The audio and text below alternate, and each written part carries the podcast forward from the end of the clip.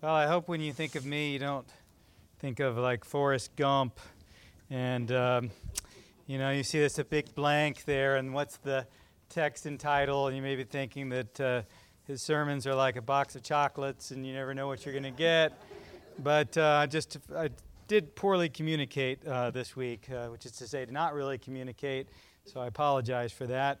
But uh, there is a text, and so please turn to 1 Thessalonians chapter 2. 1 Thessalonians chapter 2. All right, uh, we'll be looking uh, just at a few verses at the end of chapter 2, verses 17 through 20. Verses 17 through 20. And may seem a little isolated, but I'll try and tie it into the narrative of the, or the, the rest of the book and how it fits in. But let's look at these words. But since we were torn away from you, brothers, for a short time in person, not in heart, we endeavored the more eagerly and with great desire to see you face to face, because we wanted to come to you, I, Paul, again and again, but Satan hindered us. For what is our hope or joy or crown of boasting before our Lord Jesus at his coming? Is it not you? For you are our glory and joy. May God bless now not only the reading of His Word, but its preaching as well. Um, I've the title for the sermon today is face to face ministry, and I think you can see that uh, how that stands out there in verse 17, where Paul says, "We endeavored uh, the more eagerly and with great desire to see you face to face." Or literally in Greek, we endeavored the more eagerly to see your face with great desire. Now, as we consider this sort of face to face ministry, we're going to see two aspects, each of, each of which I think are uh, definitely there, different concerns in these uh, several verses. First of all, we'll see the face to face communion uh, that is had with others. Particularly, we're going to see that through the minister of the word, well, Paul in, in the case to the Thessalonians, but other ministers of the words, that sort of face to face communion with each other. But then, uh, secondly, we will see that there is face to face communion with the Lord. And the thought here is not to say that one thing is simply laid aside of the other, but there's a connection. And if you've, I think I preached uh, verses 9 and 10 of chapter 1 before here, and how behind Paul's thinking, even in chapter 1, where he speaks about, uh, or bubbling up behind all his words, is this deep longing, like the psalmist says, One thing I have desired, uh, to be in God's temple and to inquire of him and to gaze upon the beauty of the Lord. And that hope comes to Paul as well as he thinks about being in God the Father and in the Lord Jesus Christ and before God and his throne in chapter 1. And, um, and then in verse 9, that it is the Christian life, at the heart of the Christian life, to wait for God's Son from heaven, to wait for that great appearing of the Lord where we will have a face to face communion with Him. And so uh, we'll see how these things connect as we work our way on. And it's not just a uh, just as individuals, we long to see the Lord's face, but as we long for the whole church together to inquire of the Lord and to gaze upon the beauty of the Lord. So let's look at these two themes face to face communion with others and face to face communion with the Lord. Well, first of all, we'll consider how uh, Paul is thinking about others. Uh, why does he so deeply long for face to face communion with the Thessalonians? Well, verse 17 provides the answer straight away. He says, But since we were torn away from you, brothers, we were torn away. That is really quite strong language that Paul is using. He and Silvanus and Timothy, who are spoken of as the voices, though Paul is certainly the principal voice here, uh, they were ministering in Thessalonica. We read about that in Acts chapter 17, right? And they were going along, uh, Paul ministering there for several months, uh, and they simply did not take their leave from the Thessalonians. They were torn away, as it were, as hostile forces arose. You'll remember uh, from Acts 17, uh, the Jews really became quite jealous. And they stirred up the Gentile authorities to provoke them to say that uh, they are following uh, some other king, some Jesus, and we need to deal with these people. And so, so Paul speaks of their being torn away. Um, and really, it's that thought that uh, caused him great anxiety over and over again. Uh, why does that cause him anxiety? He's being torn away. Well, um, the answer is quite simple. The relationship between Christians is different than the relationship between that we have with any other group or people or individuals in any society we find ourselves in on earth. Uh, when it comes to Christians, we become brothers and sisters. We become, become participants in a new family. Uh, this familial language, this familial status really saturates 1 Thessalonians. In fact, we can too easily pass over what Paul says in verse 17, where he addresses them as brothers, his brothers and sisters in the Lord there in Thessalonica. But the familial relationship that Paul has with them as brothers, uh, well, that familial relationship goes actually much deeper than being just brother or sister.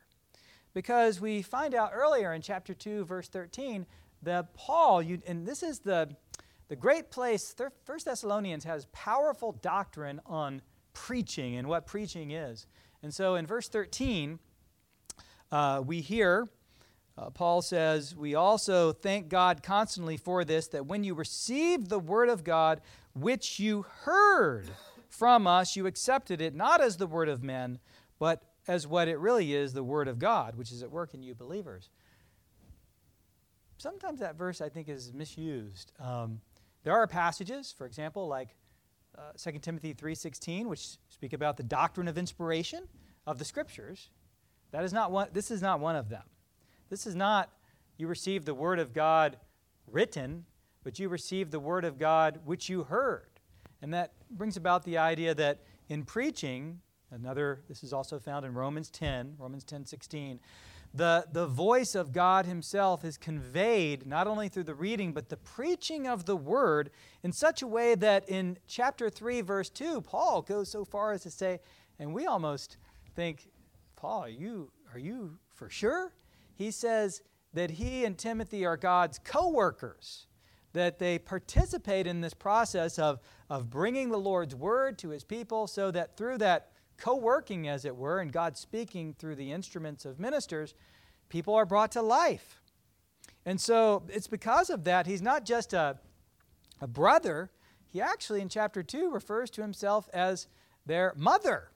Look in chapter 2, verse 7. He says that he is was a nursing mother this one who brings them the Word of God, co working with God so that they can be born to new life. In verse 11, he says that he was their father. Actually, there's another place, it's kind of obscured by the ESV, but he refers to himself as an, as an infant among them. So he's a brother, he's a father, he's a mother, he's an infant. It's quite unique the way it's all portrayed here. Um, and this mother father language is very important because the word that Paul uses in verse 17 for torn away, I'll give you the Greek. It's, you know, it's not, it's not necessary to always give you Greek, but in this instance, I think it's helpful. Uh, just listen, you won't know, you probably don't know Greek, maybe a few do, but uh, it's off orphan idzo. Off orphan idzo, and the key word there would be orphan. and so literally the word is he was orphaned from them. It was, it, was orphaned of them as their, their, his father and his mother. I distinctly remember the first time I was in a public place and could not locate my children. And you think you know what happened? Yeah, you, you know. Um, I was very distressed. I was very anxious, and my heart's beating and my breathing picks up because you become very worried. And that is uh, sort of the thought here behind the Apostle Paul's uh, demeanor, his concern. He was, he was very concerned about his children back there in Thessalonica. Now, notice that this attempt to tear Paul from the Thessalonians, it was not ultimately successful, was it? Uh, Paul says in verse 17 that they were torn away in person, but not in heart, in person, but not in heart. And in Greek, it literally says that they were torn away. Uh, this is interesting. In face. Um, doesn't translate, translate so well into English. It says torn away in face. And so that's why it says they were torn away in person. But that really actually kind of emphasizes the the face to face, as it were, dimension of things here. Um, so even even being not no longer eh, connected in a face-to-face way that could not sever the connection between paul and these people. Why? Uh, because because it is a matter of the heart. Uh, for christians we receive new hearts. Our hearts are irrevocably bound to jesus christ and therefore we are bound in heart as it were to each other. Likewise paul says in verse 17 that they were torn away for a short time for a short time. Uh, it's interesting, the language there of uh, for a short time in Greek is literally something like uh, for the time of an hour. Uh, we'll come back to that idea of being separated uh, perhaps only for an hour a little later. Now, to the contrary of what others had been saying, you get the sense that, uh, especially earlier in chapter 2, that there were people in Thessalonica, whether outside of the church or within the church, who were saying, um, you know, that, that Paul uh, was not that interested in them. And so he says in verse 18 that he had tried over and over and over again to come to them. But what was the problem? The problem, as verse 18 tells us, apparently, well, it was, it was Satan. Uh, Satan hindered us. Uh, well, what does that mean? Well, actually, it's really quite impossible, as far as I know. If you know, you can tell me later to know what the actual specifics were, the, the mechanics of how Satan hindered them from coming. Um, but but uh, we know this. We know that that even though Satan is allowed by God to have a certain free agency, as it were, that always takes place under God's sovereign rule and direction. It's not as if, you know, there's a yin and yang, and, and God is the yin or the yang, whichever one you want, and Satan's the other, sort of dueling forces. That's, that's not at all uh, what Christianity uh, tells us. Moreover, uh, it's really more like what we find in Acts, excuse me, yes, Acts chapter 2. Think of Acts chapter 2. There in his Pentecost sermon, Peter speaks about, you know, think about Hitler, you know, or, or Stalin or Pol Pot or one of these horrible genocidal people and all the evil that they did. All the evil that they did was not equivalent to what happened in Jerusalem when, according to Peter, this Jesus, delivered up according to the definite plan and foreknowledge of God, you crucified and killed by the hands of lawless men. Very indicting. The greatest act of evil in the world was the crucifixion of the Lord of glory. But Paul says that happened as he was delivered up according to the definite plan and foreknowledge of God. Uh, you could say that was the most satanic act in history. But it was simultaneously the greatest act of God in history. And so, whatever Satan is doing to try and thwart the plans of God, uh, that never actually, succeed, succeeds. And in fact, uh, Satan ends up doing the very bidding of God in all of his rebellion. The thing that we can take away from Satan hindering us is that across the ages, the Old Testament and the New Testament, Satan's plan is to divide God's people. Uh, he hates the gospel. He hates the ministry of the word and preaching and, and, and, and any sort of pastoral care. And so he would do all that he can to separate, especially leaders, uh, and tank leaders' ministries uh, from the people that they serve and divide the people of God through all kinds of uh, mischief that he would sow. And so please take great care to think about any hindrances uh, to the glorious ministry of the gospel that might present itself even here. Um, whatever would divide, uh, whatever would tear us apart from one another is not ultimately of the Lord, uh, but it is of the evil one. We must seek the Lord's strength to overcome those things in his wisdom. Well, we've seen the face to face communion is how it's intended for God's people. Paul wanted to come in a face to face way and see the Thessalonians, but he was prevented. He was hindered by Satan. Actually, we'll see, uh, uh, you, you, can read on in chapter 3 to see that that the, the way in which God overcame that, right? Paul couldn't come, but uh, he says, But when we could bear it no longer, when I could bear it no longer, I sent Timothy. And Timothy begins to take over for what Paul was doing. Um, so, as we, as we understand the nature of that face to face communion, it kind of helps us. You know, Paul certainly wasn't thinking about this kind of problem. He didn't, he didn't have the technology that we have today, but um, you know, this kind of thing could be all right in a missionary setting or kind of occasional things where it's absolutely necessary, but for, for, for a, a face to be you know, beamed in on a screen or something, and for that, for, for that to be the only thing that God's people have and not true face to face communion and involvement is not, ult- not ultimately healthy. It's not what God intended. Not a celebrity pastor uh, beamed in uh, and then and he never actually gets to engage with people. Um, so God wants ministers, and I would even dare say uh, ruling elders and deacons, and uh, Lord willing, those will be raised up in this place to engage in that kind of face to face ministry with one another. And indeed, wants the whole church to have that communion, that closeness to one another. The Lord is not just concerned with producing believers, He is concerned about building churches with fathers and mothers and brothers and sisters. Well, let's now look behind what stands, uh, what stands behind that call to face to face ministry with one another. It is really, it is to say this it is the longed for, hoped for face to face communion with the Lord Himself. And we see that really brought out in verse 19. Paul asks the question For what is our hope or joy or crown of boasting before? Notice this idea before is in the presence of and at his coming, before our Lord Jesus Christ at his coming. And he answers that question with another question, right? He says, Is it not you?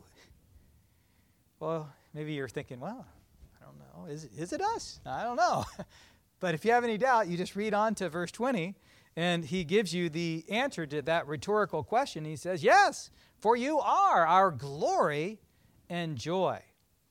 Unequivocally, then, the saints of the Lord Jesus are Paul's glory and joy, his crown of boasting, as it were, before the Lord at his coming. But what in the world does he mean by that? Well, um, we'll see how this is expressed really in verse um, 19 in a moment, but let me pan out for a moment to get something of a bigger biblical picture. You see, Paul, along with the entire uh, message of the Bible, holds that the ultimate hope, the blessing for a believer, as I've said before, is to gaze upon the face of the living and true God. Uh, that will always be, of course, mediated through the ministry of the Lord Jesus Christ. We'll never have a bare beholding of God's essence, but to gaze on God through Christ by faith.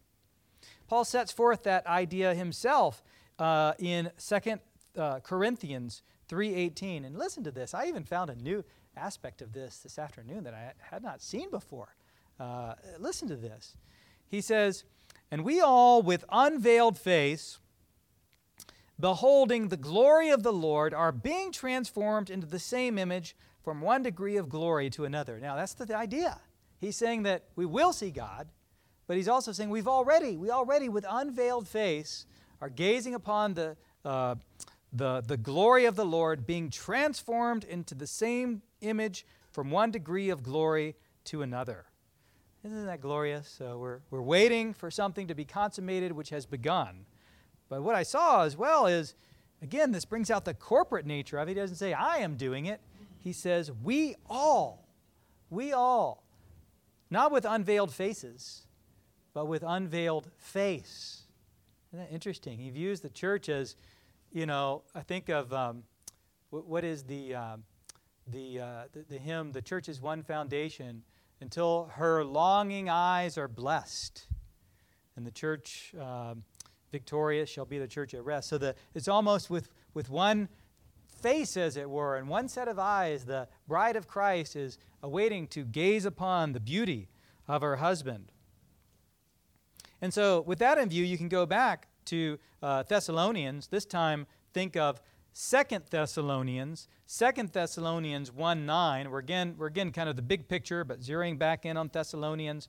And here Paul speaks of the face to face communion that believers are to have with their God, but in a negative way, because he's talking about the fact that unbelievers will never gain the blessings of God's face. Listen to what he says in 2 Thessalonians 1 9. He says, They will suffer the punishment of eternal destruction away from the presence of the Lord and from the glory of his might. In Greek, it literally says, uh, not away from the presence of the Lord, but away from the face of the Lord. The greatest hope and goal of the Christian is, as the larger catechism says, larger catechism 86, to quote, to quote, behold the face of God in light and glory. Now back to verse 19. Verse 19, we, we're going to see how uh, this ties into what Paul is saying. He says in verse 19 again, For what is our hope or joy or crown of boasting before our Lord Jesus at his coming? Is it not you? For you are our glory and joy. What does he mean? Here's what he means Christ's coming, as it's specifically brought into view in verse 19, is as a, as a kind of being before the Lord there, Paul expresses the idea that he and the rest of God's people are going to one day stand before the Lord forever together. Together.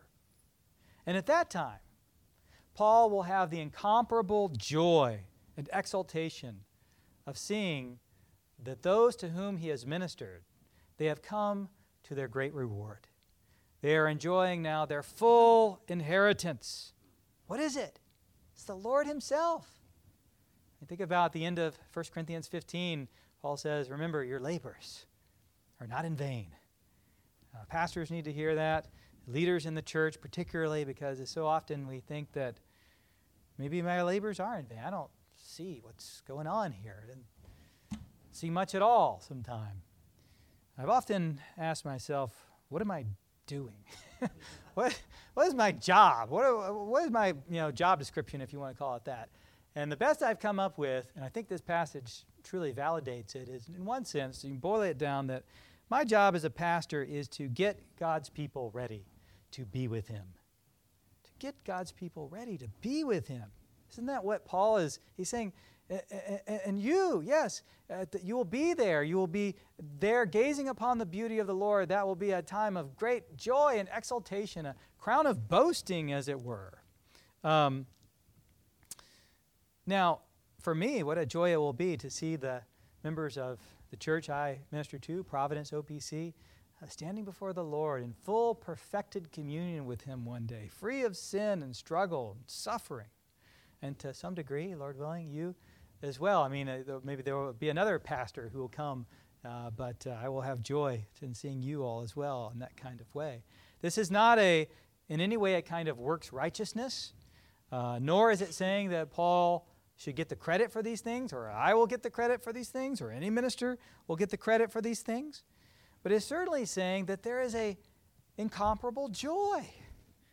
I mean, unbelievable joy. That should fuel ministers and leaders in the church in the hard times, the hard times, that one day these will stand before the Lord perfected in face to face communion. It will not get any better than that. And so, leaders and everyone really, uh, arm yourself with that truth. Let it fuel you and encourage you and guide you in your labors in the church. Whatever hardships you have in ministering to people, will they not be as light and momentary afflictions when we stand before the Lord and see Him together, when we all, with unveiled face, stand there beholding the glory of the Lord. In a unique way, uh, Paul's ministry to the Thessalonians mirrored the ministry of Jesus Christ. This actually comes up in a few of his epistles, but I think we see it here as well. Paul, uh, there was another one who was torn away, as it were, from his people, and the disciples, of course, lamented that very much when Christ was taken away. But that time away from the face to face communion with our Lord will be, as it were, I think, uh, but, but a short time, even uh, but as in comparison to an hour. Uh, even though it may be thousands of years, it will be like an hour in comparison to the eternal weight of glory. It's interesting. Um, there's actually no indication in the book of Acts that, as far as I can tell, you, you can correct me if I'm wrong, but that Paul ever did make it back to Thessalonica after this. Uh, maybe he was, in fact, thinking of that eternal connection, whether it be on earth a few weeks or days or whatever. Uh, it is but an hour of time that we might be separated from one another and our brothers and sisters and loved ones, as it were, uh, as the Bible says, their bodies are simply sleeping. Well, 1 Thessalonians begins and ends with this idea of being brought into a perfected face to face communion with the triune God through Christ. Let me simply close by reading you two passages at the beginning and end of the book that encourage you in this hope. Again, I alluded to this already. 1 Thessalonians 1 9 and 10. Uh, Paul says this. He speaks about how the Thessalonians turn to God from idols to serve the living and true God and to wait for his Son from heaven whom he raised from the dead, Jesus who delivers us from the wrath to come. That's a, that's a tremendously hopeful thing. Sometimes the book of First Thessalonians is thought of as just negative, the day of the Lord, you know, judgment. But it's a hopeful thing. Yes, there will be judgment, but it will be a wait. Is there? There's a waiting for the Lord's Son from heaven, and we see this also at the close, or at least toward the end, chapter four, verses 17 and 18. Paul says this. This is so beautiful. Uh, just, just think about this. He says, uh, chapter 4, verses 17 and 18, when Christ comes back, then we who are alive, who are left, will be caught up together with them in the clouds to meet the Lord in the air. And listen, there are, there are no more beautiful words than this. And so we will always be with the Lord. Therefore, encourage one another with these words. So there is great room for encouragement here, right? We're pressing towards that glorious hope that when Christ comes back, we will indeed behold him face to face. We will forever be with the Lord. Amen.